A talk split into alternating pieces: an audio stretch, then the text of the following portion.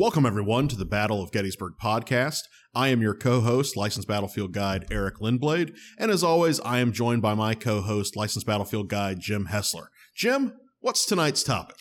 Eric, tonight is East Cavalry Field Part 2. We're now going to be into the afternoon of July 3rd, 1863. In Part 1, we introduced a lot of the combatants. We introduced you to David M. Gregg, George Custer, Jeb Stuart. We already knew Wade Hampton from prior episodes, Vincent, Claw, Hammer, Witcher. We pretty much brought both sides Union and Confederate onto East Cavalry Field, which is a small patch of farmland about three miles east of Gettysburg, defended along the Hanover Road side by the Union under Generals Gregg and Custer, while General Stuart approached from the York Pike side of the field and positioned himself on Cress Ridge opposite the John and Sarah Rummel farms. So we've set the stage, and today we are going to get into the combat the aftermath, and a little bit of the historiography and the legacy of East Cavalry Field. So, East Cavalry Field,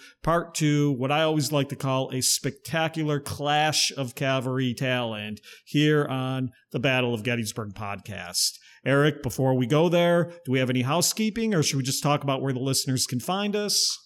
First, as we've been doing this season, should note that Jim and I are speaking only for ourselves. Yes, I forgot the disclaimer. I'm yeah, sorry. We, we, have to do we have to do the disclaimer so we don't get into trouble with the higher ups. But uh, we just note that Jim and I are speaking for ourselves. Even though we are licensed battlefield guides here at Gettysburg, we are not speaking for any organization we are a part of. I am speaking for myself. Jim is speaking for himself. So, in case there's any question about that, it's all nicely cleared up there. And of course, I should note that our disclaimer written by legal advisor Daniel Sickles. Mm-hmm. Call Daniel Edgar Sickles for all of your legal needs. So before we get into social media and housekeeping, Jim, should we talk about tonight's sponsors? Yeah, we've got two sponsors again. And once again, we are recording from Getty's Gear at 777 Baltimore Street in the old Gettysburg Village across from the tour center. Now, as listeners of the program undoubtedly know by now, Getty's Gear's philosophy is simple to produce high quality products at reasonable prices with exceptional customer service. And they've got all kinds of products as we talk about. Our particular favorite is dog treats, even though I don't own a dog, but for the dog in your life, they have dog treats, but cigar accessories, coffee, all kinds of Gettysburg gear, as the name would imply. So come visit them again, 777 Baltimore Street, or you can give them a call at 717 334 3747. Or you can reach them via email at info at gettysgear.com. That's Getty's Gear, history with a sense of style. We also have a patron listener sponsor. And again, we would like to thank our friend and colleague, fellow licensed battlefield guide, Rick Schrader. Rick has been a guide since 2016 and he wears badge number 166. Rick Schrader is a retired orthopedic surgeon who has just relocated to the Gettysburg area from Johnstown, PA. I've had the pleasure of working with Rick on the field several times in recent years, and he's a uh, not only a great colleague and a great historian, but just an all around good guy. Rick wants to uh, give a shout out to all of our fellow guides who have been working to keep visitors safe and each other safe through these tough COVID times. So Eric and I would like to thank licensed battlefield guide Rick Schrader for co-sponsoring once again this episode. And we're going to see Rick coming up again on a uh, future episode uh, that we'll talk about a little bit later.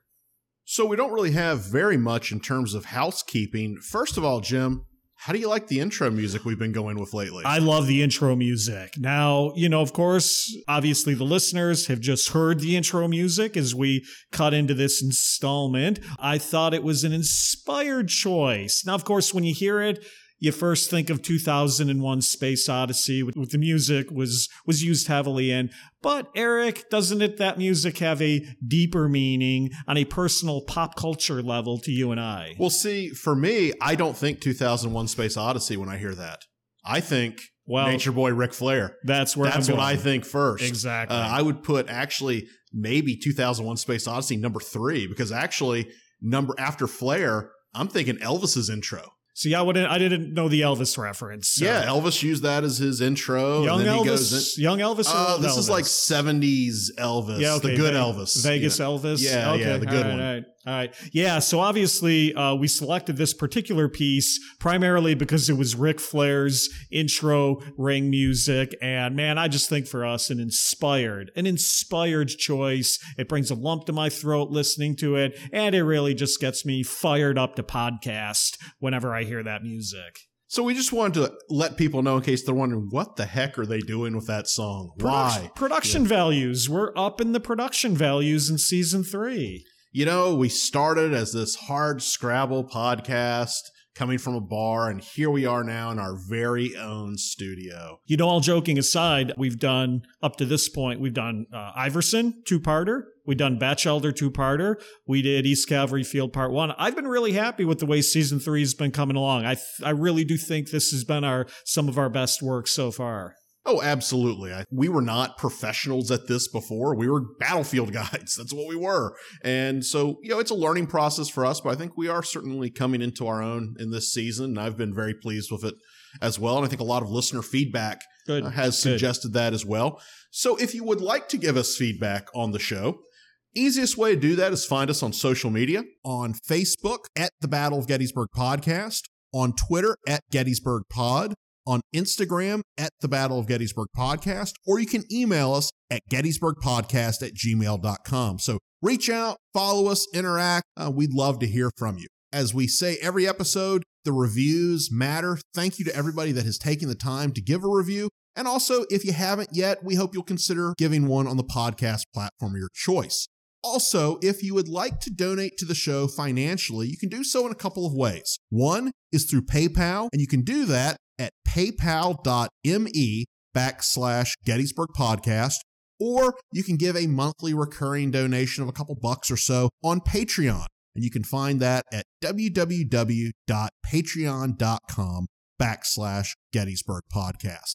So with that, that's all I have. So I think let's get into East Cavalry Field. Great. All right. So again, we left off. It's it was about twelve o'clock noon, give or take. Stuart and his Invincibles, tired, ragged, worn out, arrived on Cress Ridge. Now their approach had been spotted both by skirmishers sent out by the sagacious General Custer, but also by signal officers on East Cemetery Hill. And I love that reference because I think we, we may have said this before, but here we are July 3rd. Oliver Howard making himself useful on July 3rd. How awesome is that? And we're recording on Cemetery Hill. Good ground? Very good ground. Okay, so Confederate positions on Cress Ridge are not nearly as well documented as the Union positions. You can go into your favorite East Cavalry Field book and doggone it, there's so many of them. Or you go into Phil Laino's Gettysburg Campaign Atlas, and you'll often see the Confederate positions portrayed slightly differently in different books. But Stuart reported that he had moved his command secretly through the woods to a position quote, and hoped to effect a surprise upon the enemy's rear.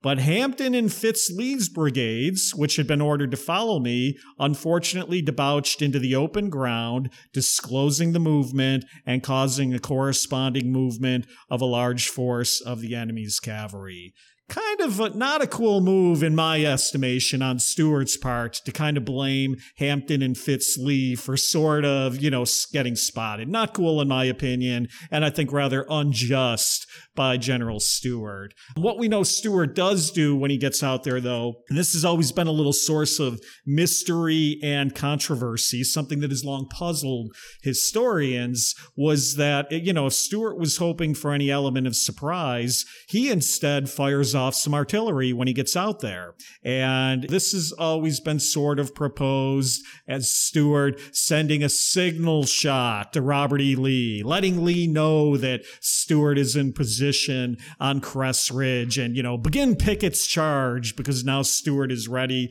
to um, get into the back, the rear of the enemy army, so to speak. I'm going to pause for a minute. Obviously, we're going to have some strong opinions about this. There's a uh, good body of historical evidence against this.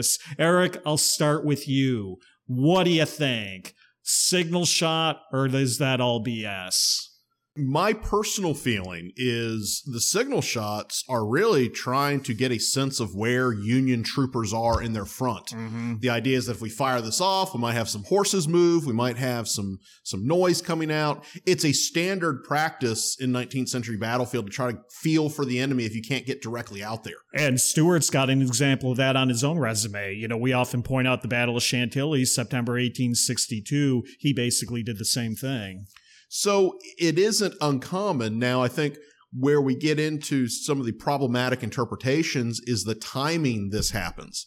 I think it's just happenstance. This is happening about the same time, just preceding the cannonade on July 3rd. But I don't think it's any signal to note coordination Yeah. or let someone know, hey, I'm in where I need to be. I think really a lot of it is if we look at what Stuart's purpose is out there on July 3rd, one, it's to protect the flank of the Army of Northern Virginia. And also, I think it's to cause as much of a disruption as you can out there. But this just causing a disruption does not necessarily mean that you're going to be coming into the rear of the broken Union Army as Lee's troops push through on Cemetery Ridge. I think it's that's a lot to ask for. And also keep in mind to hear that cannon Mm-hmm. shot where it is at Lee's headquarters. I don't know. It just does not add up for me, but that has not stopped historians from running with this. No, it hasn't stopped people from running with it. And you're right, the distance from Stuart to Lee at that point in time is somewhere in the vicinity of about four miles away. And we're not talking four miles of quiet, open countryside. There's a heck of a lot going on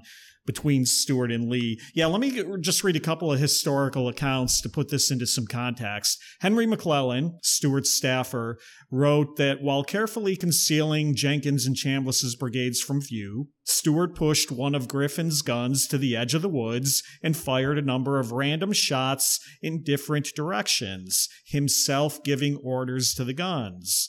Now, McClellan goes on to say, I have been somewhat perplexed to account for Stuart's conduct in firing these shots, but I suppose that they may have been a prearranged signal by which he was to notify General Lee that he had gained a favorable position. Or, finding that none of the enemy were within sight, he may have desired to satisfy himself whether the Federal cavalry was in his immediate vicinity before leaving the strong position he then held. Now, remember, folks, we touched on this in part one. Stuart, at least for a little while on July 2nd, observed some of the action on Brinkerhoff Ridge. So Stuart is not getting out there and going, Oh, my heavens, are there enemy troops out here? But he is looking to try to find out who's out there. There's actually a post war account where Pennington, who's on the Union side, actually related a post war conversation with McClellan. And according to Pennington via McClellan, quote, Stuart looked in every direction but could find no sign of federal troops. So he ordered a gun out and fired it in different directions in hopes of getting an echo or a reply from one of our guns. And then through his glass, could locate the smoke. I think that's what's going on. It's basically like a recon by fire.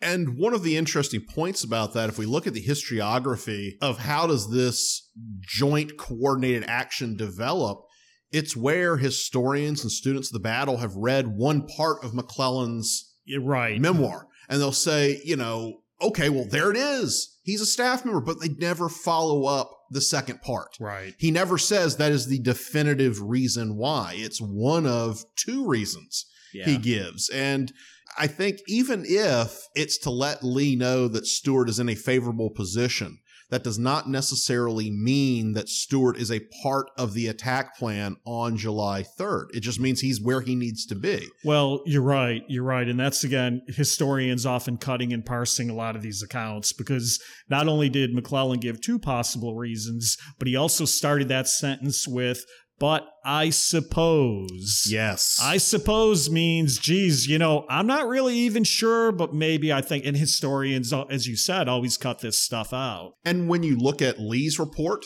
you look at Stuart's report, you even look at Richard Ewell's report, there's nothing to suggest that there is coordination there. Longstreet doesn't talk about it. You know, Mhm. any of these individuals that would have been associated with this, you know, Lee planning the assault, Longstreet executing it, certainly Ewell would have to be informed if Stuart's going to be doing some things on his flank.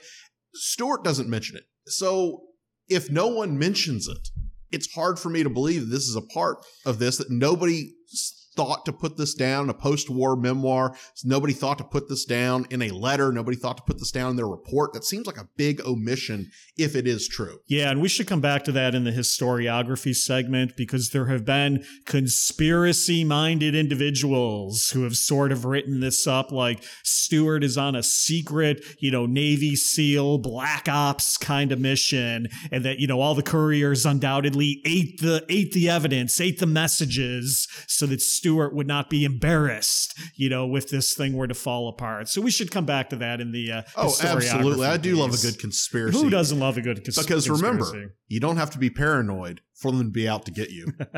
we missed a uh, key segment in part one that I think would probably fit in well here because, um, you know, we've talked about now, obviously, on the Union side of the field, Gregg and Custer are aware of the Confederate presence.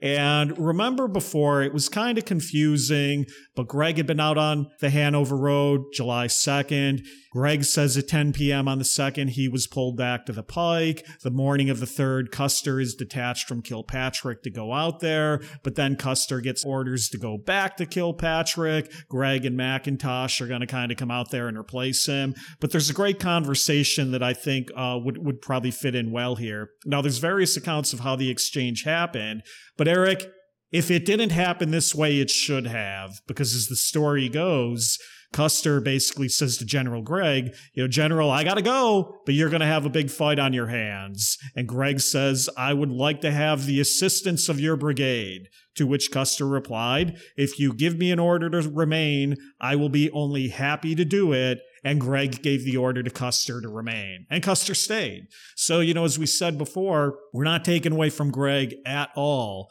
because he is clearly the guy who realized the value of this position. But Custer remaining with his 1900 guys Pennington's battery, and then Randol's battery is going to come in shortly thereafter, is going to significantly add to Gregg's firepower. But I just wanted to kind of highlight that exchange between Gregg and Custer because I think it's one of the best examples you have here at the Battle of Gettysburg of officers far away from headquarters. You know, you can't basically send a message to Meade and get an instantaneous reply back, but it's a great example, I think, of Custer and Gregg working together, Eric, partnering, as you will, to basically show some joint initiative and agree to stay. Now, that doesn't help Kilpatrick out on the other end of the line, but that's, you know, for another time. And if anything, it shows what Alfred Pleasonton wants his commanders to do show initiative don't wait to get the order from headquarters. You know, make the decision. And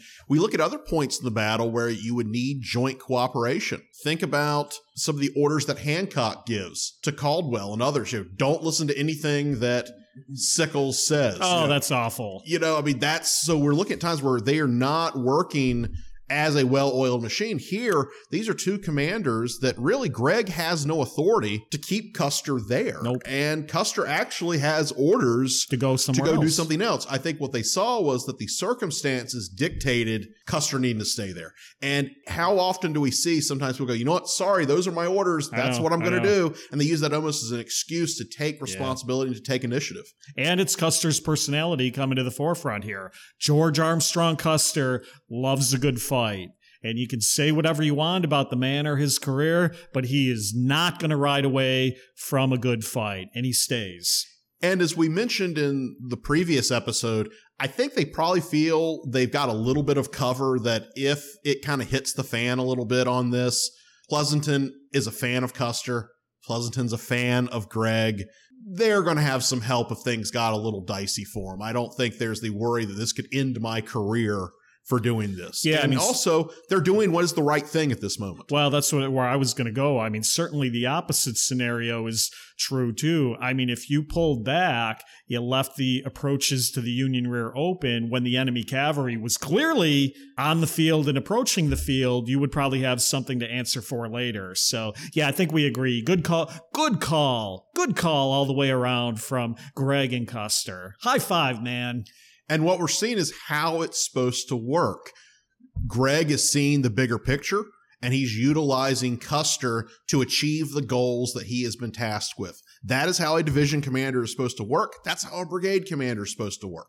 We'll get into this a little bit later as we talk about how the fighting develops because a lot of the attention does go to Custer, but this is taking nothing away from Gregg because ultimately, had it not been for Gregg, Custer would not be where he is. Yeah. So we have to give Gregg a lot of credit for that. And we do give Gregg a lot of credit for that. Actually, modern Gettysburg historiography, in my opinion, has actually flipped 180 degrees in the opposite direction. And look, guys, I'm not talking about like Tucker type books. You know, if you see a book on your shelf that says Custer versus Stuart, the battle that saved the Union, put it down. Don't even bother picking that up. But I'm talking about serious serious Gettysburg studies today almost universally do give credit where credit is due to Gregg. And I think the problem is because Custer has become a dirty word to a lot of people, now it, the pendulum is swung in the direction of, oh, Custer was just along for the ride. What, you know, ah, Gregg did, did all the thinking out there for dumb old Custer.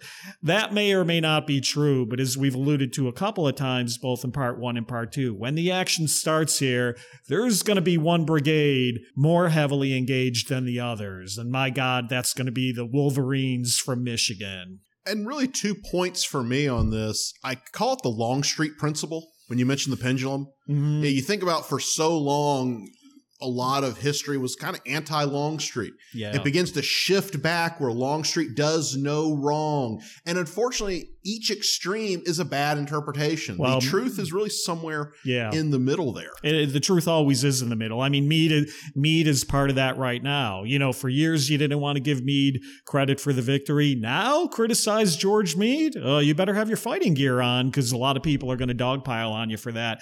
Why don't we chalk this up to a very special episode in the future? You know, guys that the pendulum is swung on. I think that would be great. I like That'd be a You lot know, of fun. maybe that would be a great guide roundtable episode. maybe. Who knows? Maybe if our friends are nice to us, we'll invite them back.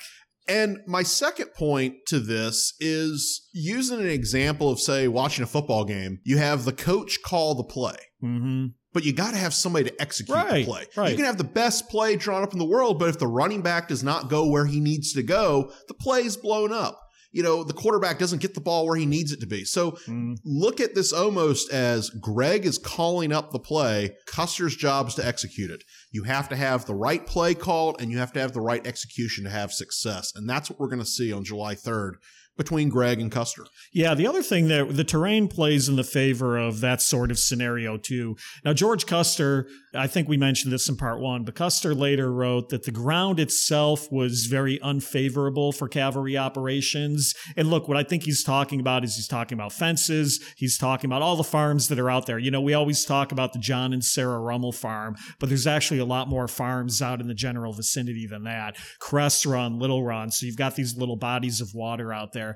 But from Gregg's perspective along the Hanover Road, from Stuart's perspective along Cress Ridge, the advantage these guys have, you know, as the play callers is basically you've got wide open planes in front of you and they can see the field. They can see a lot of the action going on. Now, I have walked, I will tell you, I have walked literally every foot of ground on East Cavalry Field, uh, including many places that are generally not open to the public. And don't get me wrong, there are a lot of peaks and dips and swales and things like that where you can hide small bodies of troops. But in general, you've got a wide open plain here in these two armies, almost in Napoleonic fashion, kind of facing off against each other, which is going to tie into Stuart's tactics, which I'll go into next, unless you got something you want to add there. Because Well, I know you're a Napoleon guy. Yeah, I would just say too that what we're looking at is the Union forces have a better sense of the terrain out there than the Confederates do. You, know, you think about the day before, they're already in that area, moving back and forth in the mm-hmm. Brinkerhoff Ridge action. So Gregg, I think, has a better sense of the terrain than Stuart does. A lot of Stuart's actions on July 3rd, as we're going to see, are really predicated on figuring out, okay, where exactly is the enemy? What is their strength? What is their positioning? These are all things that if Stuart had had a better sense of the terrain, he would have probably had a better answer for that. Not only that, the Union Army has good avenues of approach. They have good lines of sight, things that you would want on a battlefield that we're going to see coming up. Well, the other thing too, though, then I would add, and this will tie into Stuart's tactics. You know, Gregg has a quote that he uses later on that I think summarizes it well. Stuart's job is to do. Gregg's job is to hold. And as we know on pretty much any of these Civil War battles or individual actions, it is easier to play defense than offense. So, Stuart, for his part, let's go to Stuart's report. And Stuart says, quote, My plan was to employ the enemy in front with sharpshooters and move a command of cavalry upon their left flank from the position held by me. Now, like other parts of the battlefield, East Cavalry Field is not studied as heavily as other parts of the field. I take probably about a half dozen tours out there every year, primarily because people know I'm a Custer enthusiast and things like that. Big groups, small groups kind of thing. So it's kind of, not to get off topic, but it's kind of unfair because I see on social media a lot, oh, the guides don't go out to East Cavalry Field. Yeah, some of us do. Mm-hmm. Some of us are very interested in the topic, but I digress. So, the way I always explain it on the field is think of this battle in phases. Phase one is essentially going to be dismounted action, skirmishing near the John and Sarah Rummel farm.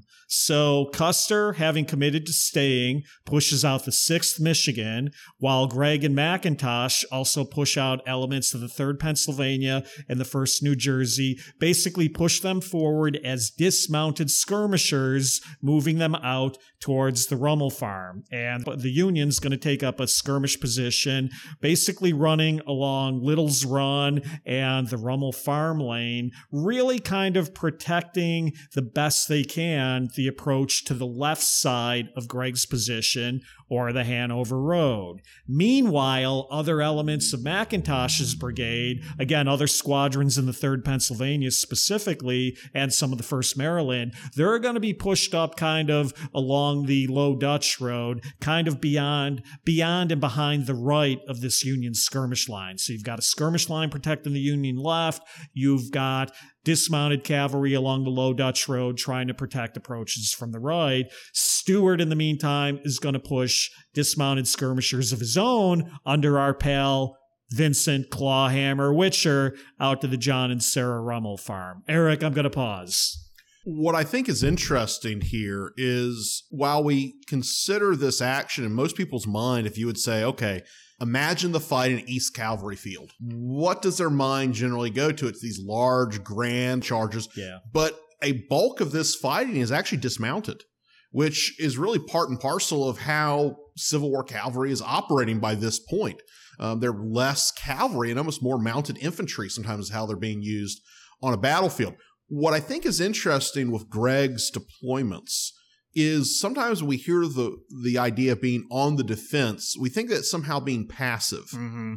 And it's really not. A good defense imposes your will on your opponent. And what we're seeing is that he is putting a strong protection on each flank, which logically, if Stuart's having a hard time going around each flank, you then try to move more to the middle, which is then funneling the enemy where you want them to be. So I think it's a very interesting deployment by Gregg and what he's trying to do, that it's not just this passive, we're trying to hold, but he is trying to impose what he wants on Stuart. He well, wants to put Stuart in a position where Stuart does not have the advantage compared to what Gregg will have. You can be tactically offensive for a strategic defense. And again, this is where though Custer's Wolverines are going to come in handy because if they don't stay, Gregg doesn't have enough men to do all this stuff. I mean, as we said before, McIntosh's brigade with a couple regiments detached is probably at about 900 guys. So this is where the Wolverines are going to come into play. So the skirmish action kind of focuses in and around the John and Sarah Rummel farm. And I just want to talk about them real quick for a second here because the Rummel farm is still on the field today. It is privately owned, so you cannot just walk up to the front door anymore or, or, you know, kind of like you used to in the past. But it's probably the most notable home or farm still on the field.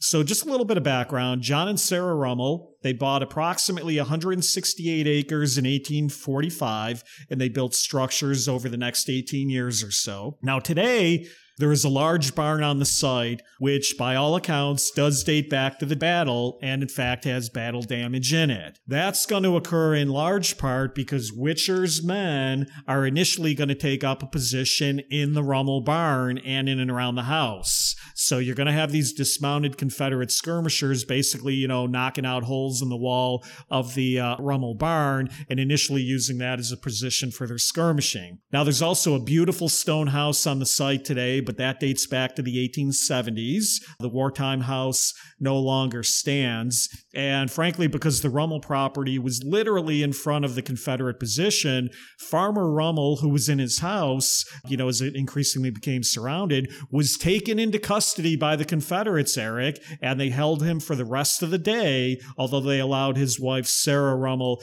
to flee to a neighbor's property for safety. And I do believe Farmer Rummel lost his best horse in the process, too. I want to note we talk about Witcher's men out there. You look at Stuart in terms of who he has out there. Witcher's guys are a relatively recent addition to Stuart's cavalry force. Stuart notes them being more for being kind of these rough and tumble mm-hmm. fighters more so than being you know these very polished cavalrymen that he is used to. So I think he's putting them in the right position. This is this is what these guys excel at. Also, their armament yeah. lends itself to this. You know, there's a lot of accounts some of these men are using two band muskets and things such as that. So these are not as well armed as maybe the rest of Stuart's troopers at this point. Yeah, absolutely. And so, you know, we talked a little bit about Witcher's guys in part one, but they are they are pretty much often described as mounted infantry. So yeah, using them tactically on the skirmish line and deploying them makes perfect sense. A lot of them are also said to be armed with Enfields, and in some cases only have about ten rounds of ammunition apiece. Now later on, Stuart is going to kind of blame Witcher for quote unquote wasting ammunition. Once again, I think it's quite ungenerous of General Stuart picking on poor defenseless clawhammer like like this. And post battle blame aside, I give Stuart credit for this initial deployment. He's putting the right guys where you need them to be. And so that frees up the rest of his force to potentially be open to movement. A little mobile. Yeah. yeah. So I think this is yeah. not necessarily a bad thing because I think often when we look at East Cavalry Field, there's very few moments where we would say, man, I give Stuart credit for that you know, it's not not many people talk about what Stuart does right out there, but I think this is one example of Stuart actually making a right call out there. Yeah. So the um, the 34th Virginia Battalion, they're going to occupy the Rummel Barn and the surroundings. They're going to be supported about an hour later by parts of the 14th and 16th Virginia. As I said, taking position in and around the barn, knocking out rifle holes in the planks, et cetera, et cetera. But meanwhile, as we said, the Federals have pushed forward this skirmish line, which includes McIntosh's 1st New Jersey and the 3rd Pennsylvania, about 400 yards or so initially southeast of the Rummel Barn. Um, and eventually, almost all of McIntosh's brigade is going to go into action on the line.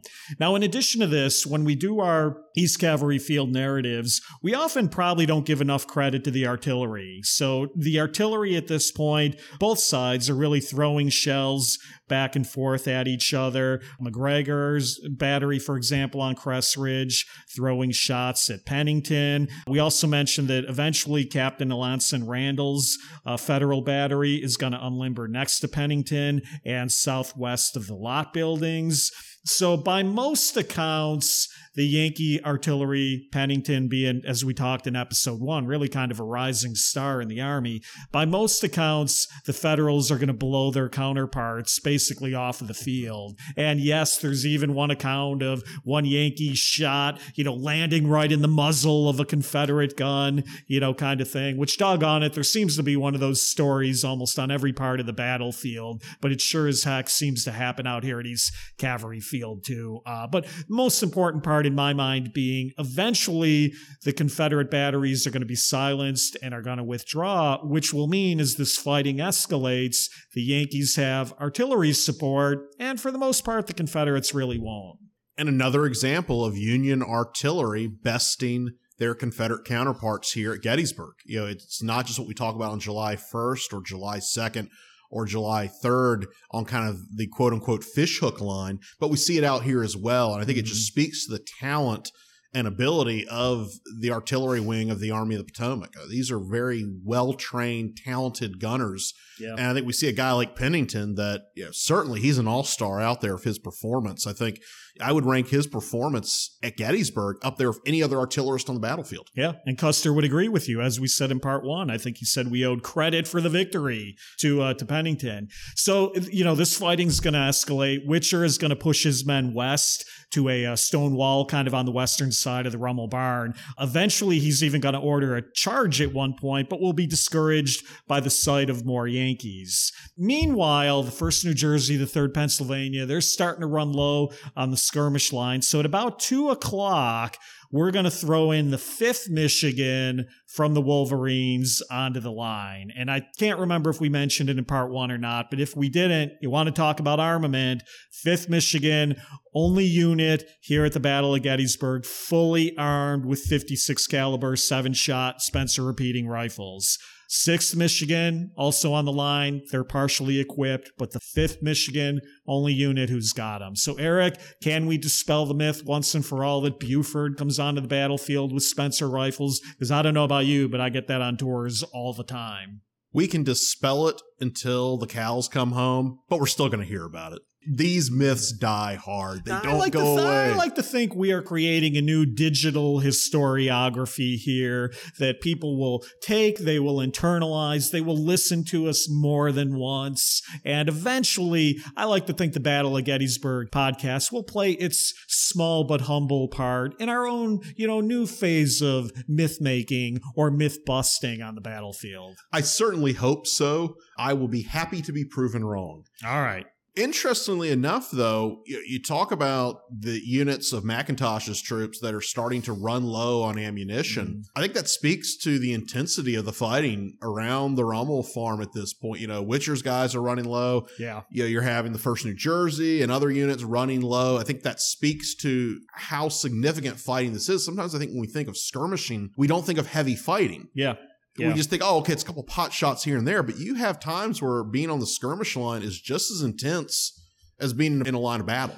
Well, and I think this is one of those examples. I would agree. And you know, you're you're the guy on the skirmish line, and bullets are flying back and forth. Don't tell me, you know, you know the old again. Whoever saw a dead cavalryman doesn't apply out here at East Cavalry Field. Two people I want to call out. You know, the first New Jersey skirmish line is commanded by the heroic and the young Major Hugh Janeway, who I often talk about on tours when we stop at the first New Jersey Monument. But today, I also want to give a shout out to the right of the Fifth Michigan skirmish line line was led by Major Noah Ferry. Now, Ferry was a well regarded and educated man from Michigan's Mackinac Island, described as, quote, self reliant, manly, generous, kind, sympathizing, wholly above a mean thing. But the men trusted his clear headed judgment implicitly. Now, as we get into the afternoon and the Confederates were pressing the 5th Michigan flanks, noble Major Ferry was walking his lines and cheering the men on. A man was shot and cried out, Major, I feel faint. I'm going to die.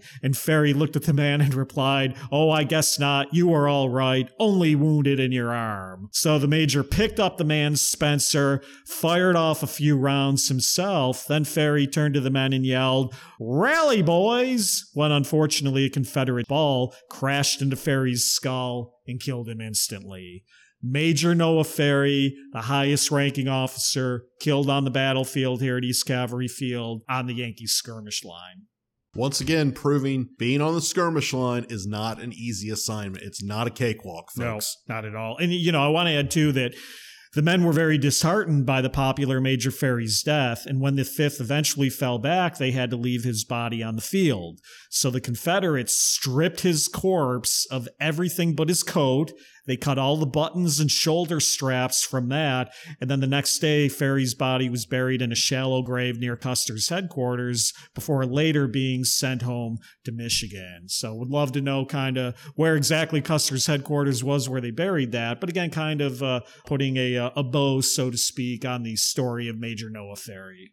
So, really, the big takeaway from all this is the stout defense that these Union skirmishers have put up is beginning to frustrate Jeb Stuart. He's not pushing through to the extent that he wants to. If his goal is to get to the Baltimore Pike or to cause problems behind, he's being delayed because of the performance of these Union troopers. So what we're starting to see is that Stuart's getting frustrated and Stuart's now going to kind of up the pressure on the Union line, which is going to kind of shift things from being a more dismounted action yep. to now the mounted action that more of us think about when we think about East Cavalry Field. Yeah, exactly right. So I'm going to go back to Stuart's report. And again, Stuart, as we said in his report, Stuart wrote that, you know, my plan was to kind of keep them pinned down in the center with these dismounted skirmishers and send a body of troops around the left. And yeah, that begins what I always call kind of phase two of the fight out here at East Cavalry Field. So Fitz Lee's 1st Virginia of about 300 men are going to be ordered to launch a mounted charge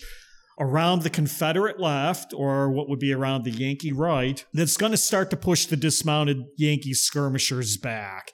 Now, McIntosh is going to try to respond by calling in his only reserve, the 1st Maryland, but McIntosh is going to be dismayed to find that Gregg had moved them too far to the right. And in fact, Eric, McIntosh gave way to tears and oaths when he found out that General Gregg had moved the 1st Maryland too far from position.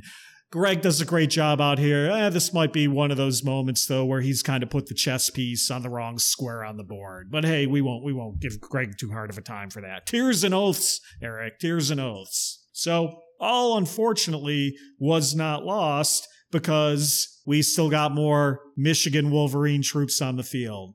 So Gregg, not Custer, but Gregg is going to basically go to Colonel William Mann of Custer's 7th Michigan to charge. Now, I'll point out, in fairness, that some commentators make a big deal about Gregg giving the order directly to Colonel Mann and quote unquote kind of going over Custer's head. No, you can kind of infer from that what you want. But like a good brigadier, Custer is not going to be left behind. And as the 7th Michigan now starts to charge and counterattack against this 1st Virginia, Custer drew his saber, raced out to the front, let loose with the immortal battle cry, Come on, you Wolverines! And off they went. George Armstrong Custer in the lead of the 7th Michigan. Eric, I'm envisioning this in my mind's eye right now. I'm getting a little misty just thinking about what this, you know, what Mike Phipps often referred to as Cavalry Valhalla. And I know Phipps referred to everything as Valhalla, but in this case, I think it's true. So let's just envision, if we will, Fitz Lee's guys coming on a gallop, Custer's guys coming on a gallop. Folks, if you are into cavalry, this is as good as it gets with Custer, once again, this is showing his lead from the front style of leadership, which going back to that, he's still in, well, really less than a week on the job as a brigade commander he's still having to prove himself to these men. And you could make the argument that he's got a lot of pieces that have to go all over. So maybe leading a cavalry charge isn't the best decision made. But once again, the bigger picture is it shows his men that he is not going to put them anywhere that he would not go himself. Right. And if you're trying to get buy in from your troops, yep. this is how you do it. So I think they see that, hey, this guy is young, he's aggressive, he's brave. And hey, we're glad we got him in command of our brigade. Very well said. So, according to Captain James Kidd of the 6th Michigan, there was no check to the charge. The squadrons kept in good form. Every man yelled at the top of his voice until the regiment had gone perhaps five to 600 yards straight toward the Confederates. When folks, bam! Custer and his guys collide with a fence.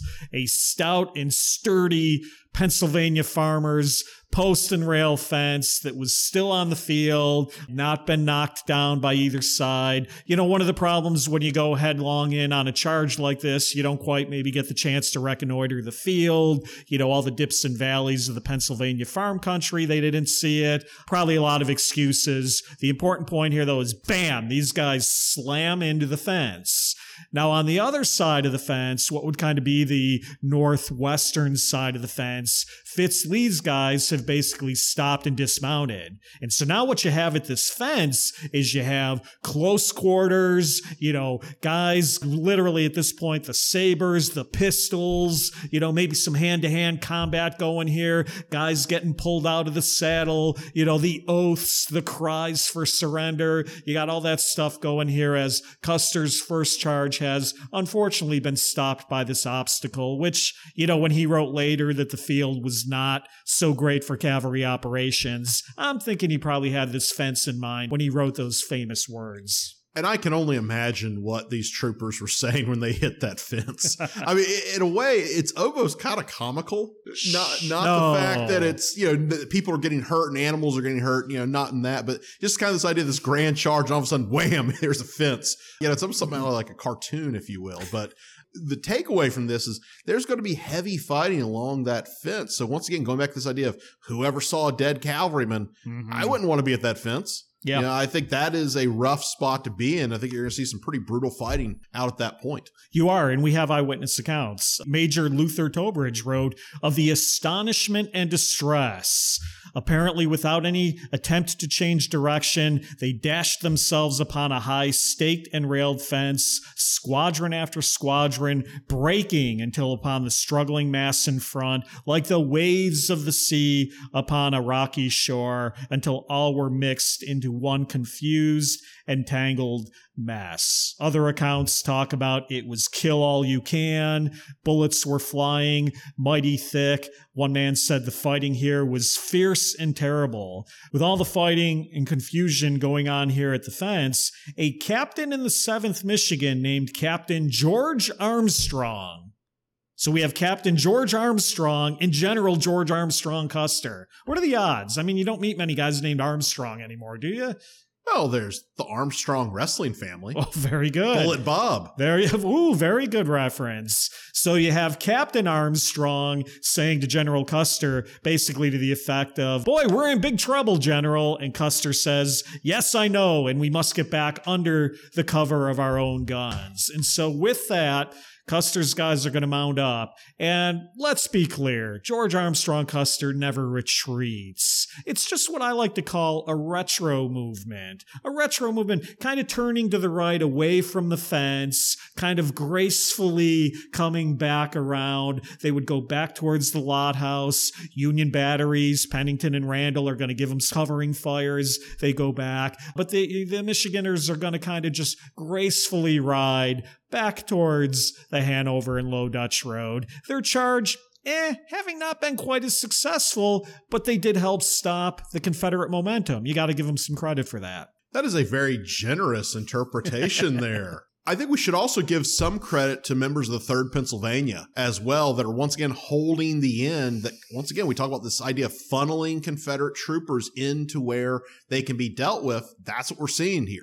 And so we have to give some credit also to Gregg's forces outside of Custer there too. I think the third Pennsylvania is going to perform very well out on East Cavalry Field in this day. Yeah, and we'll come back to the third PA for sure. Now, Colonel McIntosh supposedly gets up near the Lott house and tries to meet some of the fleeing Wolverines. For God's sakes, men, if you are ever going to stand, stand now, for you are on free soil, as Custer and his boys head back towards the Hanover Road. Now, Eric, if you stopped George Armstrong Custer's cavalry career at this moment, You've got Hanover, where I think he performed very well in more of sort of a traditional having the boys dismount capacity. But now you've kind of got two charges on the resume that eh, haven't quite maybe gone as well as as you might have hoped. You've shown the boys you're willing to get out in front, but bam, you ran into some obstacles at Hunterstown. You run into the fence on East Cavalry Field. You know, as I've long said, it's all fun and games until you hit headlong into a fence. So I think this is a good point now to move into this third phase of the fighting at East Cavalry Field on July 3rd. Once again, think about how this day has gone for Jeb Stuart. You hope to push through the skirmish line, you're checked. You hope that your mounted charge is going to break through, that's been checked. I think by this point, Stuart's frustration level is it's boiling over now. And think about for the last two weeks for Stuart. It's been one frustration after another. Some could even argue the entire Gettysburg campaign up to this point has been one giant frustration for Jeb Stuart. So what is he going to do? He's going to basically throw as many men into this area as he can to try to break through and achieve his objectives on July 3rd. Yes, indeed. So it is now going to be approximately 3 p.m. What's happening at 3 p.m. over on Cemetery and Seminary Ridges? I do believe it's the Pettigrew and Trimble assault. With a little help from the Virginians under George Pickett. minor role. Minor assault. So, exactly. So, again, if you are conspiracy minded, if you like to think this is all coordinated, the timing, you know, coincidentally or not, does kind of work out in your favor there.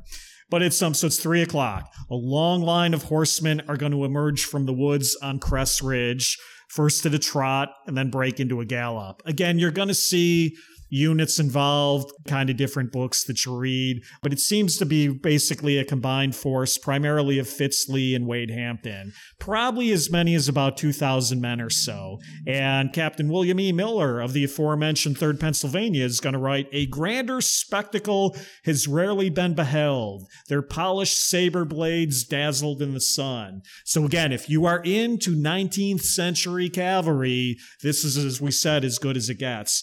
Now, as a little sidebar, because we like to do tactics and strategy on the show, again, some authors will say Stuart ordered this final charge. Others will say Wade Hampton ordered the final charge. It's actually not really clear who ordered this. Stuart, in his own report, simply described this as gradually the hand to hand fighting involved the greater portion of the command. And Wade Hampton, an old friend of ours, Wade Hampton wrote that seeing the state of affairs, I rode rapidly to the front to take charge of these regiments.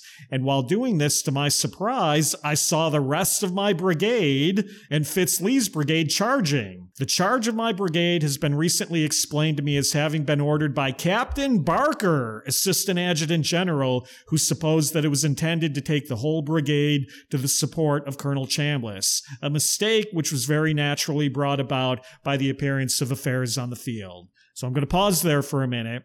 The grand charge might not even be ordered by Stuart, but what I think it does speak to is at this point the confusion you've got all over the field. We are infantry centric people. We like to think of long, semi orderly battle lines and brigades going in together and all of that stuff. But what I think you've got at this point, literally stretching from Cress Ridge past the Rummel Farm and all the way out to the Low Dutch Road is dismounted squadrons, dismounted regiments, guys who are mounted, guys who are not mounted. I think you just got a confusing situation on the field at this point. And in some respects, maybe more confusing than even an infantry fight. I think Yeah, what I we think look at too is, you know, when these charges happen, we picture in our mind these grand lines Yeah. moving. That's not really the case here. And also, when the contact is made between the two combatants, you've got horses crashing into each other, men being thrown off, all kinds of chaos taking place. It's a different kind of chaos than what we'd see in an infantry firefight. Mm-hmm. Yeah, it sure is. It sure is. So, as the rebel cavalry now starts to progressively get closer to the Union batteries, Gregg is going to send a staff officer to order the batteries to withdraw. Lieutenant James Chester, leading one of the uh, sections, quote, was not in cheerful humor and said, Tell the general to go to hell, as Chester continued to fire canister at the approaching Confederates. So, we got to find somebody to stop this charge. Again, it might be as many as 2,000 Confederates.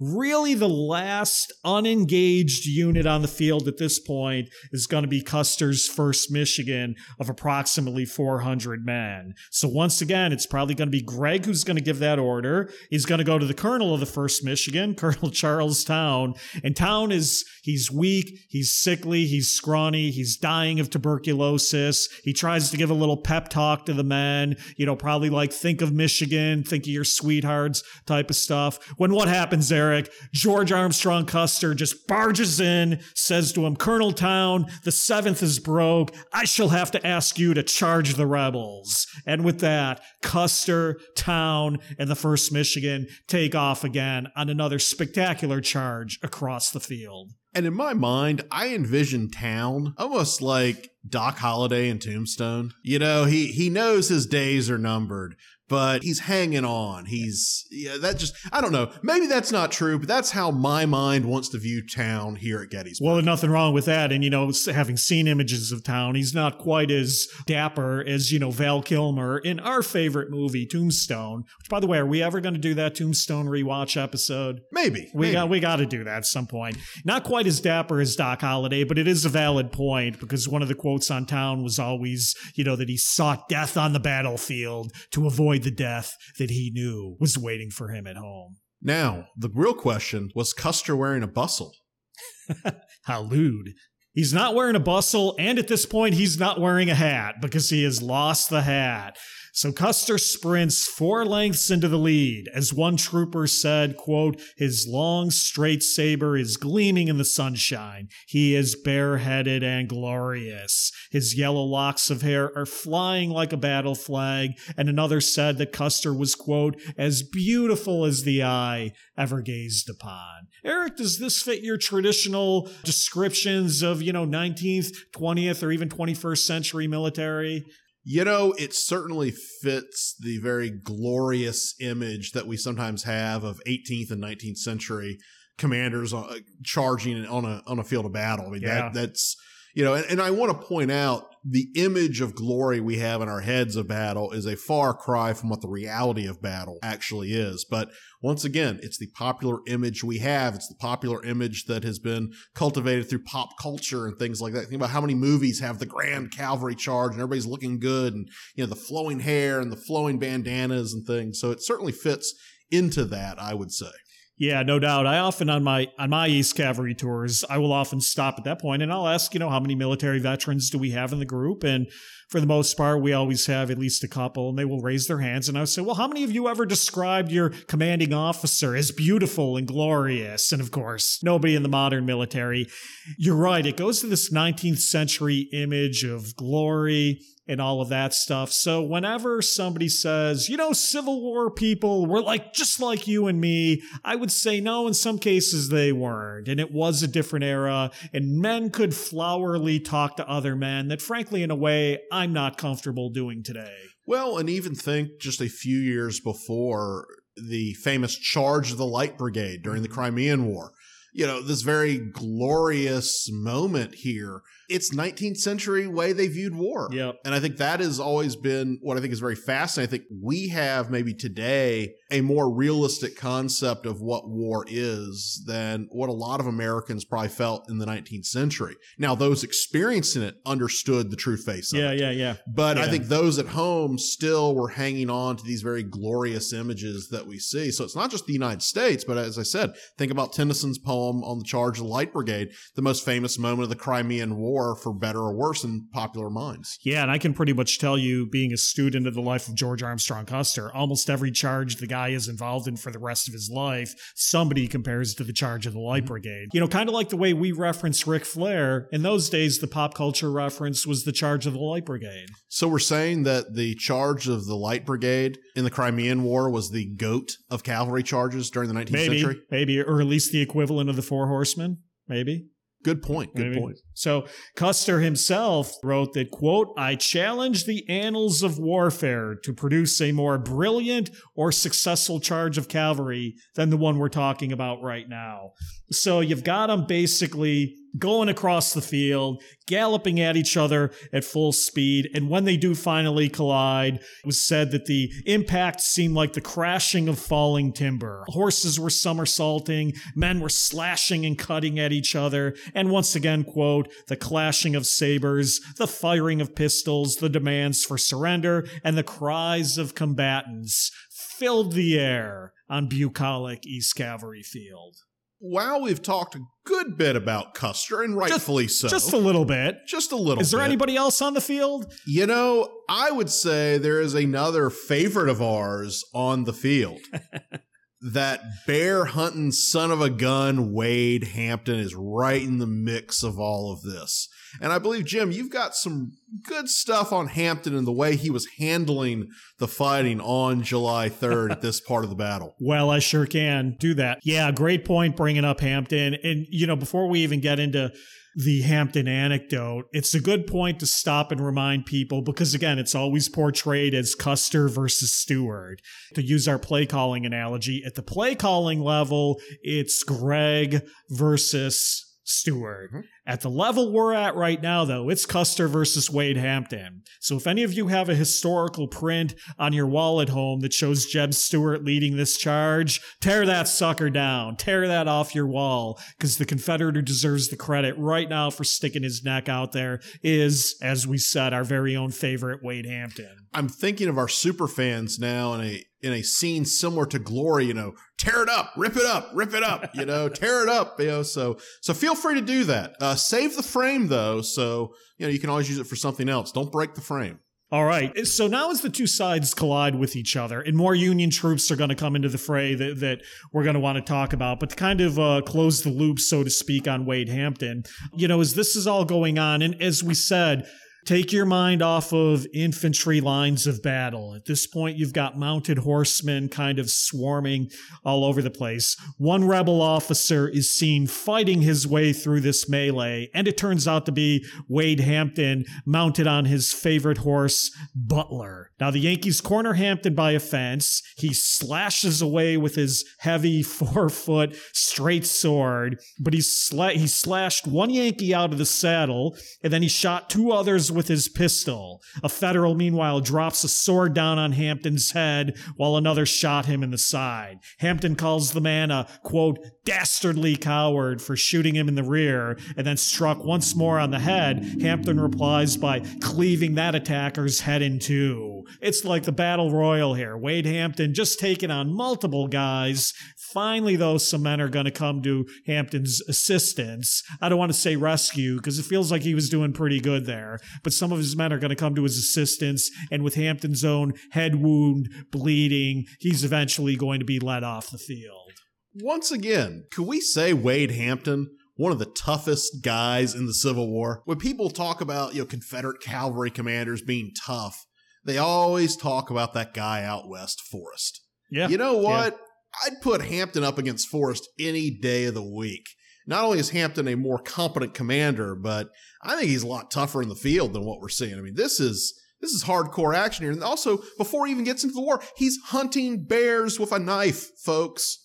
Up at High Hampton, the, yeah. the, the palatial estate. And you know, those Western North Carolina Bears, they're they're tough going. You know, you got it. So I don't know. I don't know what was tougher. Western North Carolina Bears or angry Union troopers on July 3rd. I don't know. But once again, Hampton holds his own out there. And this just further elevates the legend that is Wade Hampton in my mind. Well, that's great. And you're right. And I love Wade Hampton too. You know, and you just brought up a point there that we probably would have come to at some point. But do you think at this point, the Confederates are, what the hell? You know, where the hell did this Yankee resistance come from? You know, this is, again, Stuart's guys and horses, don't get me wrong, they are exhausted from their march and their approach to Gettysburg. But, you know, they're, other than Brandy Station and maybe the last couple of scrapes and skirmishes, they got to be thinking, where the hell is this resistance coming from? Because they are not used to seeing the Yankee cavalry behave like this. Oh, it's certainly a culture shock for the Confederates at this point. You know, for yeah. the previous year,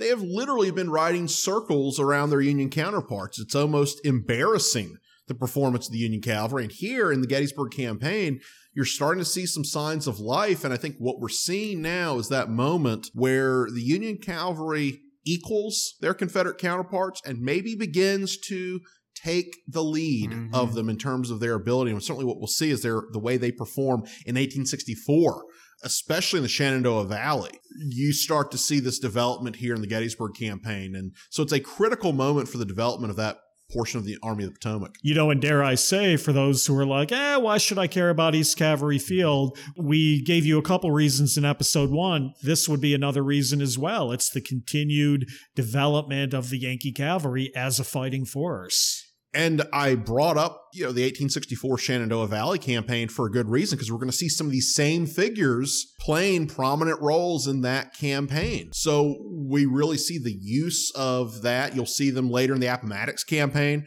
performing really well. It's this is where the Union cavalry is really coming into its own. This is, I yeah. think, not the point where they're getting competitive, but the point where they're surpassing their Confederate yeah, counterparts. Yeah, yep, agree. So, you know, we've talked, as we jokingly referenced a few minutes ago, we've talked a lot about Custer. Uh, I think we've given General Gregg his due, but let's call out another guy. Uh, we mentioned briefly Captain William Miller of the 3rd Pennsylvania. Uh, he's going to play also a prominent role in this action. And so Miller, if you'll remember, he's commanding a um, squadron of the Third Pennsylvania, and they have basically been ordered at this point. They've, you know, the skirmish action is over. They've fallen back, and they've basically been ordered by Gregg or McIntosh to basically hold the Low Dutch Road at all hazards.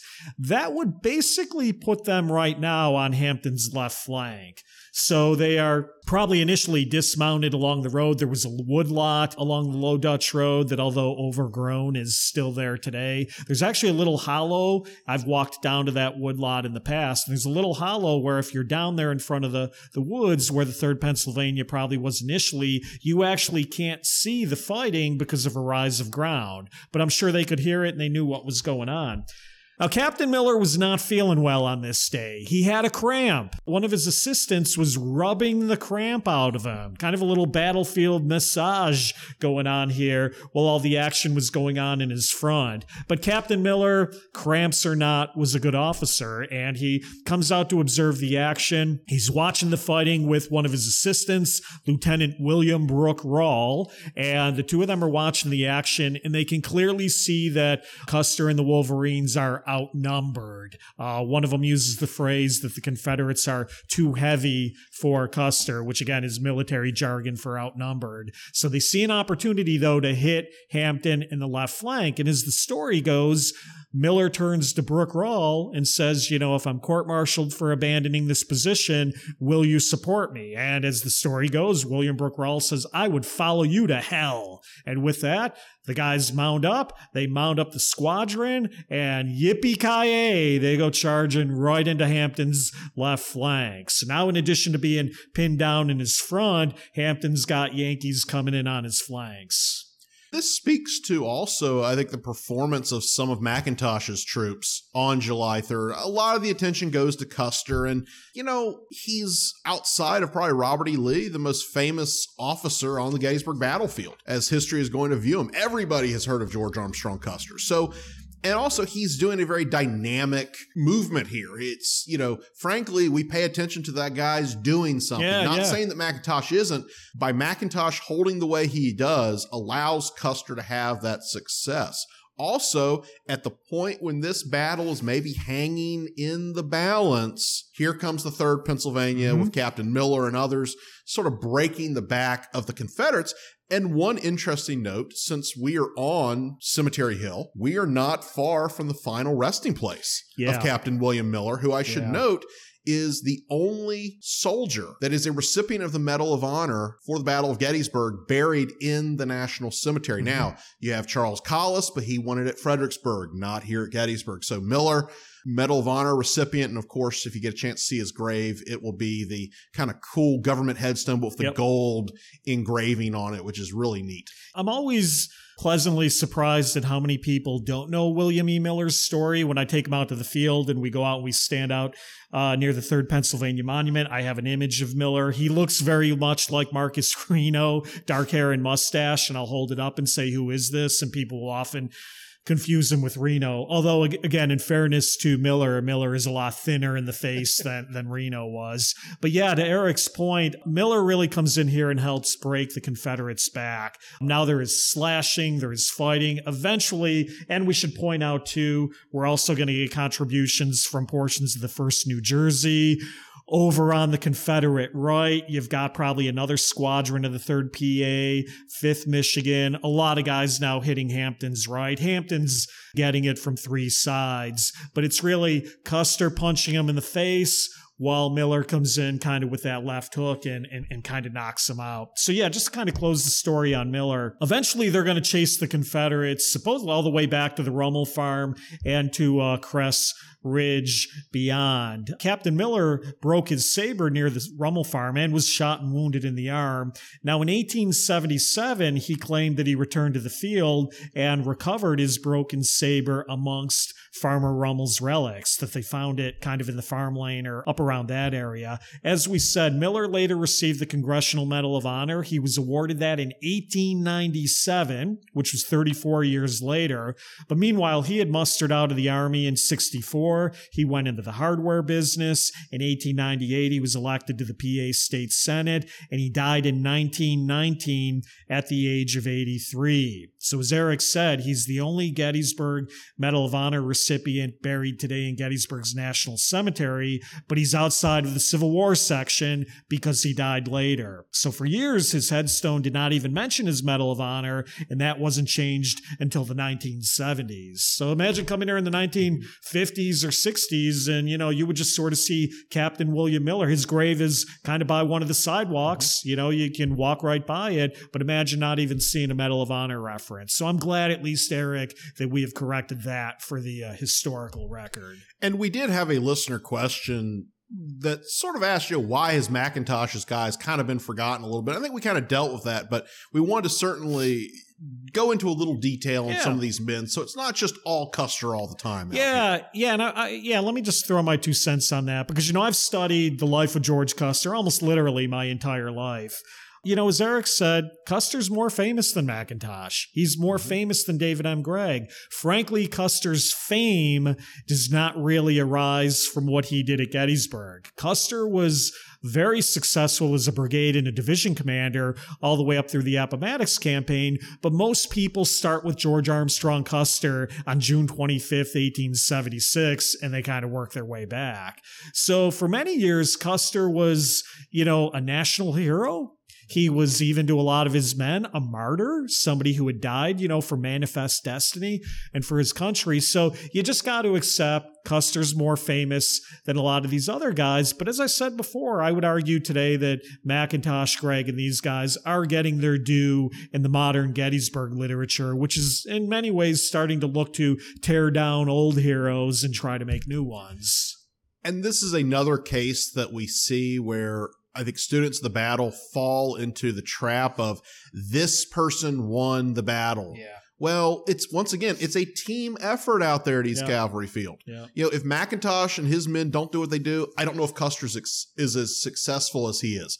If Custer doesn't do what he does, can McIntosh hold? Or if Gregg doesn't put together a good plan in the first place, do any of these pieces have an effect? Yep. So Yep. I think we have to be careful that when we give others credit, it doesn't necessarily mean we're taking credit from other Right. people. Right. And I think too often it's that transactional, well, if I give this person credit, it takes away from somebody else. I'm going to call this the Joshua Lawrence Chamberlain principle. Well, I think we did that in part one. I think we did, and you're right. You know, Little Round Top versus Culp's Hill. You can only like one of them. You know, kind of mentality. Yeah, I'm not. I'm not. I'm not a fan of that sort of thing at all. I'm. I'm starting to sense team effort might be becoming our theme of season three because we've come back to this a couple times. You know, team effort, when I think of a team, you know, a unit that operates as one, I know where this is the going. The best example I can think of this, Four Horsemen. I knew you were going there. Yeah. So there we go. Now there's two of us. Who would be the other two horsemen? I mean, we have a lot of friends. We have a lot of friends, but who, you know, if we've got to pick two, who would it be? Would it be the team at Getty's Gear for letting us record? Oh yeah, yeah, maybe you know maybe that there are our JJ Dillon for Okay. getting everything set up I for like us it. to excel. I like it. I think we've got to make Britt Isenberg our recently crowned champion. I think we've got to make him a third horseman. Who's Yeah. number four? You know, that's a good question. How about at least for now, licensed battlefield guide Rick Schrader, who has co-sponsored this very special episode. Well, you know, if you look at the history of the Four Horsemen, Yeah. there's kind of the group that's always there, but then you get some others that kind of come and go at times. You know, your Barry Windhams and others like that. So, yeah, I think we've got our core group developing All for the right. Gettysburg Guide Horsemen. So right now it's Jim, Eric, Britt, and Rick is the horsemen, and we have the group at Getty's Gear as our JJ Dillon. I think this works. Yeah, I think absolutely. I think we're All going to run roughshod over the territory. We've got the titles. We've got, you know, we've got Britt's Bachelder Sickles Championship. We've got it all. So should we stop fooling around? Because, you know, some people don't like when we fool around. Well- stop having fun, you two. Get to the history. Well, you know, I mean, once again, I'm going to point out this is a free podcast. We can say whatever we want and we can have as much fun as we want with this. Because end of the day, it's free. it's free. And also for us, studying history is interesting and fun.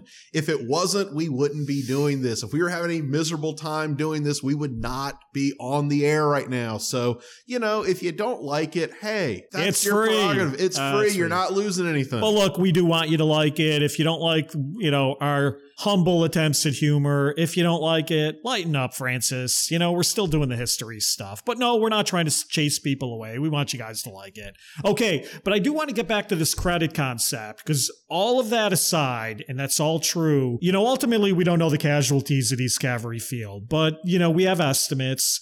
Gregg reported about 254 losses total casualties, of which about 219 of the 254 were in the Michigan Brigade. And we think about 30 Federals were killed. About 29 of the 30 were in Custer's Michigan Brigade. So I think in our 21st century, more jaundiced and cynical look, somebody's going to throw up their hands and say, well, all that means is Custer knows how to get his men killed. And I get that.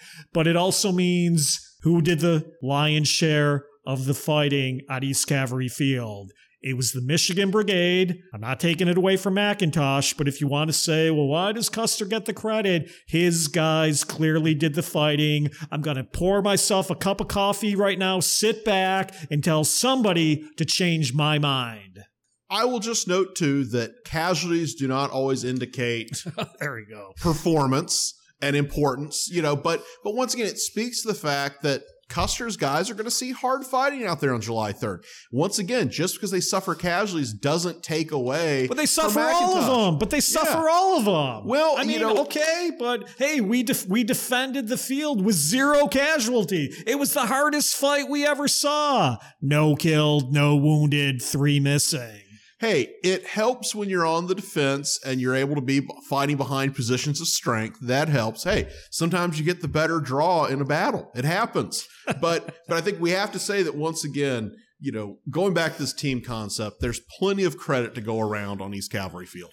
Absolutely. And we would not take it away from McIntosh, even though Custer did the fighting. Okay, so where do you want to go from here? Do you want to sort of put it, start to wrap up the the close of the fighting and go from there? Yeah, I think let's kind of uh, wrap it up and then kind of get into not only some of our listener questions, but what kind of happens to some of these individuals after. Yeah, sounds fight. good. So, and I know we had a question too about historiography. Yeah, so basically now at the close of the day, uh, Stuart's men are pushed back towards Cress Ridge and beyond. Gregg and the boys basically are back along the Hanover Road, more or less, more or less in the positions that they started. There are some accounts, you know, Union accounts basically say we chased the Confederates all the way back beyond Cress Ridge and that we occupied occupied the Rummel farm that night. Confederate accounts said, no, we still held that ground and held the Rummel farm that night. So it's kind of hard, you know, if you want to kind of figure out exact positions, you know, kind of the whole where exactly was everybody standing mantra. That's a little bit difficult to do. But I will say, you know, not surprisingly, both sides tried to claim victory.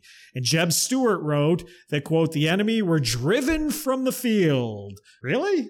Which was now raked by their artillery. No more hand to hand fighting occurred, but the wounded were removed and the prisoners, a large number, taken to the rear. So clearly Stuart is trying to put the best feather on, you know, this whole episode that he can. But I think, you know, Gregg kind of sums it up better. Quote, defeated at every point, the enemy withdrew. And I think Gregg is right. That's what happened, in my opinion, in my interpretation. Same with me. If you look at what is Gregg's objective on July 3rd, he achieves it. What is Stuart's objective on July 3rd? He does not achieve it. So if we look at it from that standpoint, it's a Union victory there. Taking nothing away from the hard fighting that Stuart's troopers are going to do, but ultimately that hard fighting does not accomplish anything. Mm-hmm. Mm-hmm. And Gregg holds the position he is supposed to hold. He maintains the position he is supposed to maintain, and he prevents the worst case scenario for George Meade out there. Yeah. And so we talked about casualties. Union estimates are 254 casualties. Again, we don't know on the Confederate side, but Stuart's losses have been estimated at, about 285, maybe more, because not all of them report. But at least of the 285 that, that we do think we know, again, the majority were in Wade Hampton's brigade. Once again, a shout out to Hampton, um, as well as Fitz Lee. So again, it was really Hampton, Fitz Lee, and the Wolverines suffering these the highest casualties, which I think really again speaks to the ferocity of these mounted attacks. So please, please save the whoever saw a dead cavalryman joke, at least when you're talking about East Cavalry Field. Stuart wrote, Mounted fights never lasted long, but there were more men killed and wounded in this fight than I ever saw on any field where the fighting was done mounted. I think that sums it up well. So, Eric, you know, people often ask, we know what happened to George Custer. You know, we're going to do a deep dive bio on Custer at some point in our run here. Uh, but whatever happened to David M. Gregg afterwards? What happened to a guy like him? Did he get credit? What happened? Well, let's kind of preface this by a listener question mm-hmm. um, who asked, why doesn't David Gregg emerge as a bigger hero after the battle? He seems to fade into the background among Union cavalrymen. So let's kind of start with that premise there and let's look at what Gregg does after the battle. What we're going to see is he is going to continue to serve in the Army of the Potomac. At one point, he's actually going to command the Cavalry Corps of the Army of the Potomac in early 1864 until the arrival of some guy named Phil Sheridan. Of course, then the bulk of that force is going to be taken out into the Shenandoah Valley, and Gregg will remain with the forces around Petersburg, where he does excellent service helping screen attacks and movements of the army. So he continues to perform very well. Yeah. Once again, if you think about 1864, if you're looking at the summer and fall, certainly Sheridan's guys out in the valley are getting way more attention than what Gregg's men would have received around Petersburg. But eventually, David Gregg resigns his commission before the war is over. And in his letter dated January 25th, 1865, he is going to write Having for more than three years been on uninterrupted service in the field, commanding cavalry in the Army of the Potomac, I at this time find such an imperative demand for my continued presence at home that my personal attention may be given to pressing private duties and business. I can no longer defer action to secure my discharge from the service. Now, over time, Gregg's reasons begin to kind of, I think, emerge. According to one account, Gregg feared a violent death in battle yep. and actually described himself as a coward in late 1864 when his nerve finally gave way. So I think what I look at is this takes nothing away from his performance. And frankly, I would never call David Gregg a coward. I think he, he might have called himself that, but mm-hmm. I think he's being very harsh on himself. Sure. And war wears on people. He's not the first and he's not going to be on the last that, that has this happen to them. But what this does is it causes him to miss sort of that climactic moment of the right. war, the Appomattox campaign. Right. Um, so when it comes time to it, other troopers kind of emerge as as this guys like Sheridan or yep. Custer or or others. So he kind of fades away. After the war, he's going to settle in Reading, Pennsylvania. Hey, once again, another Reading reference here. Is that the, the, unspoken theme of season three? Trying to get a larger audience in Reading, Pennsylvania? I don't know. Maybe yeah. we need to do an episode from Reading sometime. Well, maybe we could broadcast. I like it. He's also going to farm near Milford, Delaware as well, but really his life is fairly dull. And over time, he kind of becomes to regret leaving the army in 1868. He's going to apply for reinstatement, but the cavalry command that he wanted actually went to his cousin, John Irvin Gregg. So he remained basically still in civilian life. In 1874, he's going to be appointed by Ulysses S. Grant to be the United States consul to Prague in Austria Hungary. But he soon returned home because his wife was homesick. Gregg is going to be active in local and state affairs. He's also going to raise a lot of funds to preserve Valley Forge yeah, as a national yeah, shrine. So that's that. kind of a cool, that is cool. Uh, part there. He also visits the Gettysburg battlefield numerous times and gives speeches at events involved with that. In 1891, uh, he became active in Pennsylvania politics and was elected as a term as the Auditor General of Pennsylvania. Gregg is going to die in Reading, Pennsylvania, one of the oldest survivors of the war in the state. In fact, he is going to die in 1916 at the age of 83. He's also, if you ever get a chance to go to Reading, he's buried in the Charles Evans Cemetery there. So if you're in Reading, you want to go see the grave of David Gregg, there he is. Uh, he'll be memorialized with a bronze equestrian statue in his adopted hometown of Reading. And the city's American Legion post is named the Gregg Post in his honor. There is also the Gregg Cavalry Shaft on East Cavalry Field honoring his service, as well as the service of all Union and Confederate forces that fought on the field that day. Yeah, and I would just add he is also one of the portrait statues on the Pennsylvania State Monument. So again, you know, a lot of people don't look at these individual memorials, but David M. Gregg is not forgotten here on the Gettysburg battlefield by any way, shape, or form. Yeah, you know, so that was a great overall uh, biography of General Gregg. I'll just add my two cents. I too have always thought, you know, had he stayed through Appomattox, the average Civil War student would probably be a lot more familiar with David M. Gregg today. Often see in some interpretations that his resignation was primarily influenced by, you know, sort of getting passed over by Sheridan and, you know, basically be, feeling disgruntled about that, which, you know, he certainly had a, a right to do. Uh, but he never really wrote enough that clearly says that. So we really don't know. And, you know, when we don't have anything else, I tend to take things at face value. I think he's a guy who was worn down by three years of combat, and you know maybe army politics as well. Kind of, kind of all played in that um, in that decision to do that. But anyways, David M. Gregg. You know, sometimes you got to live with your decisions. Had the dude stayed through 1865 and, of course, survived, you know, we might know him better today. Uh, but on the other hand, he didn't get killed by Indians in 1876 like other guys did. And, you know, that could have played into it a little bit as well. And this might be a bit of a hot take here, but someone can make the argument that David Gregg has an even better record in the war than John Buford. So think about this Buford's often considered the great cavalry hero of the Army of the Potomac. I'd put Gregg's service up against him. And I think, you know, you could argue Gregg is one of those great heroes of the Army of the Potomac.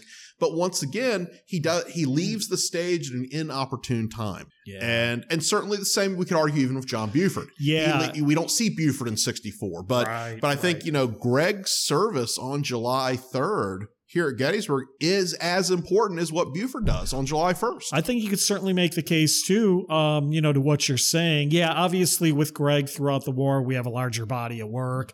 And again, you know, as we said in part one, he's not flashy. He doesn't like the newspapers. And I'm not saying that Buford was flashy or a newspaper guy, but you know, you have to have a certain something in your persona to kind of rise above the cream of the crop. And of course, Sam Elliott gives us the definitive Buford in the movie. And we all know darn well when people say they love Buford, they're thinking of Sam Elliott. You know, we don't get a David M. Gregg, Sam Elliott like interpretation to kind of cement him in the public mind.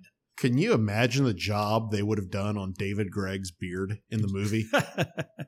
they would have just reused Longstreet's beard, you know, in between takes. I'm like dusted it off, painted Yeah, it. yeah, Yeah. yeah, yeah. Could you imagine? So with that, I think that kind of puts a bow on the action at East Cavalry Field. And as we always do, we go now to listener questions. Right. Now, some of you might have heard some of your questions answered during the course of the episode. And as we always like to say, even if we don't answer your question directly, we use it to help shape the direction of the show. So one way or the other, you're going to get your question answered. So we have three listener questions Okay. left. The first comes from superfan, fellow colleague, and poet laureate of the Battle of Gettysburg podcast, licensed battlefield guide John Zervis, who's going to ask Was the Confederate objective to take the Low Dutch Road slash Hanover Road intersection? Why was this important? And what if it had been successful? Jim, what are your thoughts? Well, I'm confused. First of all, if the question is from John, why did it not rhyme as our poet laureate, right? Aren't poems supposed to rhyme? Uh, Did he give give it to us in verse or something like that? Or No, no. Well, first of all, thank you, super fan John, for the question and your interest in the show.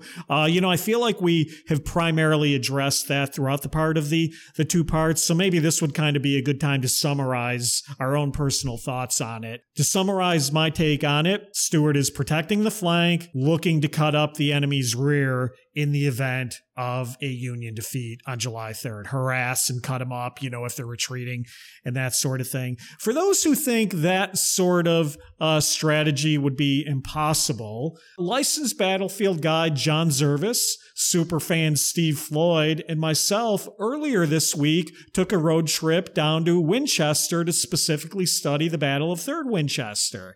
And although the tables were turned in that battle, Jubal Early's infantry going up against Union infantry, One of the things that broke the back of the Confederates in that battle was a massive Union cavalry attack that came in on the Confederate flank, crushed the flank, and got in behind Early's army.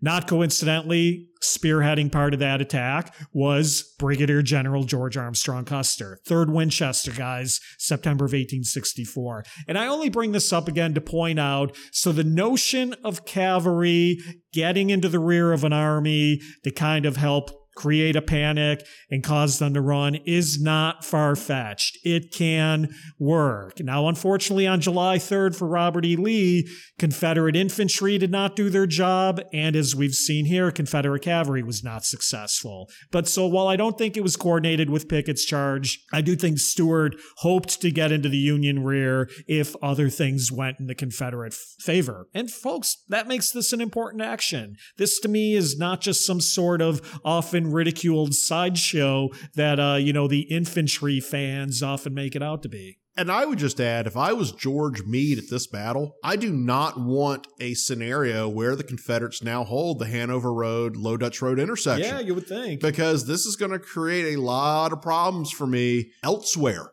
And so Meade is very aware of it. Gregg is very aware of it. Just because the Confederates did not gain the objective does not lessen the importance right. of the objective. Right. And so we don't often do what ifs because we really don't know what would have happened. But I, I think we can speculate with some level of authority that had the Confederates been able to push through, it would have caused a number of issues for George Meade's army on July 3rd. Does it mean the Confederates win? I'm not going there. Right. But it would create a much more difficult situation for Meade here at this battle. Yeah, and again, we don't do what ifs other than what if Jackson was at Gettysburg still being our most popular episode and the accompanying field program that was highly attended. We don't do what ifs. No, no, no, we don't. So, our last two listener questions don't deal directly with East Cavalry Field. They deal with another cavalry action on July 3rd. No, I'm not talking about the Battle of Fairfield. I'm talking about the fighting at South Cavalry ah, Field with. Judson Kilpatrick's division. I was puzzled by where this was going. Okay, I got you. There's a method to my madness. So, the first listener question we have is another what if question. But the question is what if Elon Farnsworth was last in line instead of Custer? How would their roles have been reversed?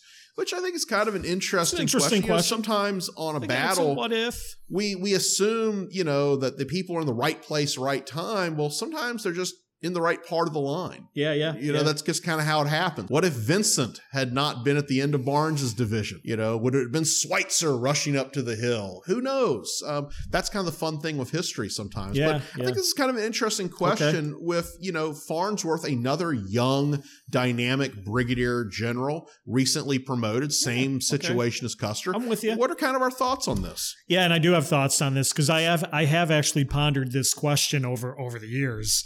So, first of all, we don't have enough of a body of work on Brigadier General Elon Farnsworth to really know how he would have behaved or performed out at East Cavalry Field. So I'm not going to speak as much to Farnsworth. But yeah, let's say the tables are turned and let's say Kilpatrick and Custer end up on South Cavalry Field. I certainly think given Custer's aggressive temperament and enthusiasm, I think there is no doubt Custer would have enthusiastically led any charges against the Confederate right flank at South Cavalry Field. And the way bullets and lead were flying around out there, I think it highly probable that Custer probably would have gotten himself killed at South Cavalry Field, which then creates a domino ripple effect through history. There is no Battle of Little Bighorn. I may not become interested in history. I may not write the seminal book Sickles at Gettysburg, and I may not be co-hosting the Battle of Gettysburg podcast with you. So there, my friend, are very deep and impactful, well, impacts that, that occur because Custer ended up at East Cavalry instead of South Cavalry. Think about it. Without Dan Sickles and without Custer, this show is not happening right now. There is an alternate universe somewhere where this show doesn't happen. Sickles gets cashiered from the army Right. before or gets killed at Gettysburg. He never loses his leg. I never get to see that depicted at the Gettysburg Wax Museum and become enchanted by the story of Dan Sickles in the Battle of Gettysburg. Custer never does what he does. Folks, somewhere in the universe, this is happening. So let's just thank our lucky stars that it happened the way it did. Clearly, there is a plan in the universe. Clearly. So, speaking of plan, our last listener question deals with Farnsworth's division commander, Judson Kilpatrick. Okay. And the question is how upset was Kilpatrick that he did not have a full division with Custer staying behind? Because we kind of talked Yeah. about this a little bit before that, you know, he's not mm-hmm. part of Gregg's division. He is decides to stay, but of course it does leave Kilpatrick at a bit of a deficit. Well, in South Cavalry Field is another topic that I greatly enjoy. We're gonna have to like quadruple the legal disclaimers before we can before we can do that episode. Uh, but uh, notwithstanding, yeah, I think Kilpatrick was indeed mighty upset to lose Custer. Uh, you know, he later termed it a mistake. He later tried to get Custer, as we've talked about, he tried to get Custer's brigade brought back. And I think, you know, although Kilpatrick does what he does with Merritt and Farnsworth's brigade, I think there's no doubt that when in the morning hours Kilpatrick was ordered opposite the Union left flank, he expected to have his whole division go over with them. So, you know, for lack of a better word, Kilpatrick does get kind of screwed in all of this. So, as we near the end of this episode, and as we like to say, put a bow on it, I think we have just a few more thoughts on the historiography of this event as it relates to the battle. Yeah, we do, because I know we had a listener question about it. And again, I think Eric and I have tried to cover a lot of that during the course of the conversation. You know how East Cavalry Field uh, has been remembered and things of that nature.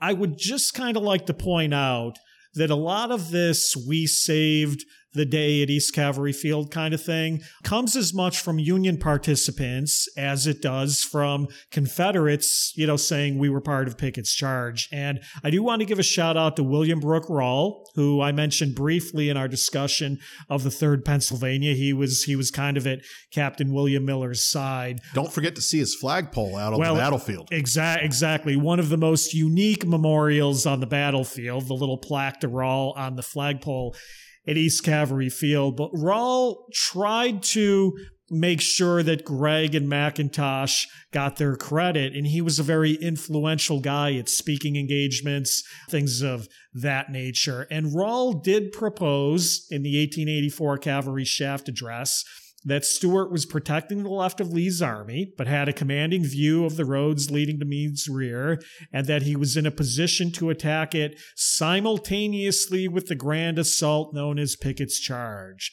This was his purpose. He tells us in so many words. And that was William Brooke Rawle, again, trying to perpetuate the notion that this was all part of Pickett's charge. Now, Gregg, who we talked about in our biography, uh, he was also out here at a reunion in the 1880s. Uh, he met up with Wade Hampton once again on these uh, very same battlefields. But I'm just trying to point out, you know, this was a notion that started with the participants. We're not going to go through the uh, the entire historiography on East Cavalry Field. Basically, there isn't a lot, and it's really kind of in many cases not worth mentioning. But I do want to give a shout out. I think I did in part one to Mike Phipps's 1995 Come On You Wolverines, Custer at Gettysburg. But far and away, I want to give a shout out to Eric Wittenberg's Protecting the Flanks, the battle for Brinkerhoff Ridge and East Cavalry Field, the Savas Beatie reprint that uh, Eric and Savas Beatie did in 2013 is, in my opinion, far and away the best book on this topic. And so I think if you guys really want to deep dive into this, maybe someday Jim and Eric will write a book on this topic. Who knows? But until then, I think Eric's Protecting the Flanks, Battle for Brinkerhoff Ridge and East Cavalry Field is far and away the best. And if this has whetted your appetite, go to Savas Beatie and pick up a copy. And I have one of the things I use as I prepared my notes is a reprint of William Brooke Yeah. Rawle's remembrances of this fight that was done in 1878. And I'm just going to give you the title of it. It's entitled The Right Flank at Gettysburg, an account of the operations of General Gregg's cavalry command, showing their important bearing upon the results of the battle. So that's all you need to know right there. But it's a fun little read. I mean, I literally mean little. I mean, Yeah. I look at it and it's, oh, 27 pages. But if you ever get a chance to find it, it's a fun read to have. It is, and that's a great call out. And you know, just lest anybody get the impression that David M. Gregg kind of went off silently into the night, Gregg's got a 1907 published address called the Second Cavalry Division in the Army of the Potomac, which you can also find out there on places like Google Books. So you've got William Brooke Rawle, you've got David M. Gregg, you've got James Kidd over on the Michigan side. You do have some good primary accounts out there from people who were either here or involved that, you know, you might want to pick up. And as Eric said, in many cases, it's a short read, folks. So, with that, I think it's time to take this episode home. Uh, before we go, we want to let you know where you can find us on social media. You can find us on Facebook at the Battle of Gettysburg Podcast, on Twitter at Gettysburg Pod, on Instagram at the Battle of Gettysburg Podcast, or you can email us at gettysburgpodcast at gmail.com. Once again, I want to remind you if you've not had the chance, please write us a review on the podcast platform of your choice. It certainly is a big help to us, and we do appreciate it. So before we close out the episode, Jim, let's remind our listeners once again of tonight's sponsors. Yeah, and again, we're going to thank Getty's Gear as we are recording in our new podcast home at Getty's Gear, 777 Baltimore Street in the old Gettysburg Village across from the Tourist Center.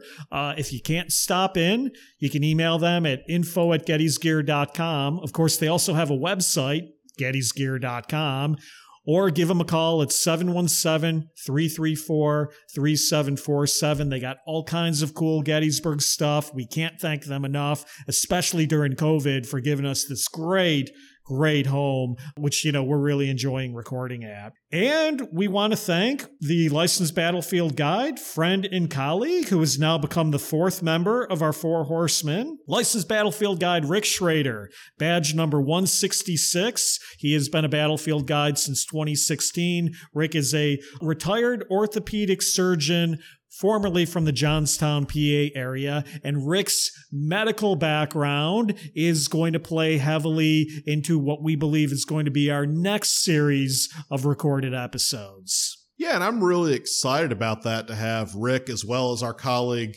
Fran Fayok coming on uh, to talk really about the medical aspect of the battle, something that we have not really delved into that much. So we're really excited to get some of our colleagues who are certainly experts in this matter to come on and answer some of your questions and answer some of our questions. So I think it's going to be shaping up to be, I think, a good couple episodes we're going to do with those guys. Yeah, yeah, and it, you know, and and if for whatever reason, if medical stuff maybe is not your cup of tea, I mean, we're going to try to run the whole gamut here. We'll talk about treatment, but we're also going to try to bring in human interest stories from field hospitals and, dare I say, some of our favorite generals who, you know, may become casualties at the Battle of Gettysburg. You may even hear about a, a New York general in the Union Army who lost his leg, a story that we have not really told up until this point. A man we don't really talk about much on, on the Battle of Gettysburg. No.